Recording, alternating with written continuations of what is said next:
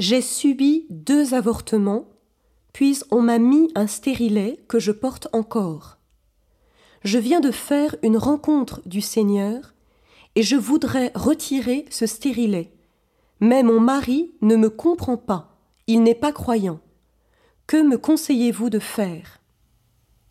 Le père Jean-Régis Fropeau, prêtre exorciste du diocèse de Fréjus-Toulon, nous répond. Si vous avez subi deux avortements, il faut bien sûr vous en confesser auprès d'un prêtre, si vous êtes baptisé catholique. De plus, il faut demander à ce prêtre de faire une prière de libération par rapport à un esprit de mort. En effet, dans tout avortement, il y a la présence d'un esprit maléfique de mort.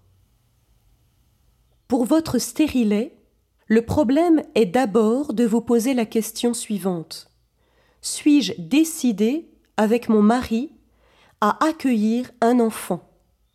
Ce sont les parents qui sont responsables du nombre d'enfants à accueillir et comment. Si vous n'avez pas encore d'enfants, il ne faut pas hésiter à envisager une grossesse, même si votre mari est un peu réticent. Retirez donc ce stérilet qui est un abortif. Si vous avez déjà plusieurs enfants et qu'il n'est pas raisonnable actuellement d'en accueillir un de plus, le problème de la contraception se pose. Normalement, il devrait être résolu par les méthodes naturelles, méthodes d'auto-observation de la glaire cervicale et des températures. Mais celle-ci exige la collaboration des deux époux et une continence périodique. Votre mari n'est sans doute pas prêt à vivre cela. Dans le cas d'un mari qui refuse une certaine éducation de la sexualité, il peut être légitime d'utiliser, en dernier recours et temporairement, un moyen contraceptif chimique, mais non abortif, ou bien un moyen contraceptif mécanique. La pilule, moyen contraceptif chimique, a des effets secondaires sur la femme à long terme.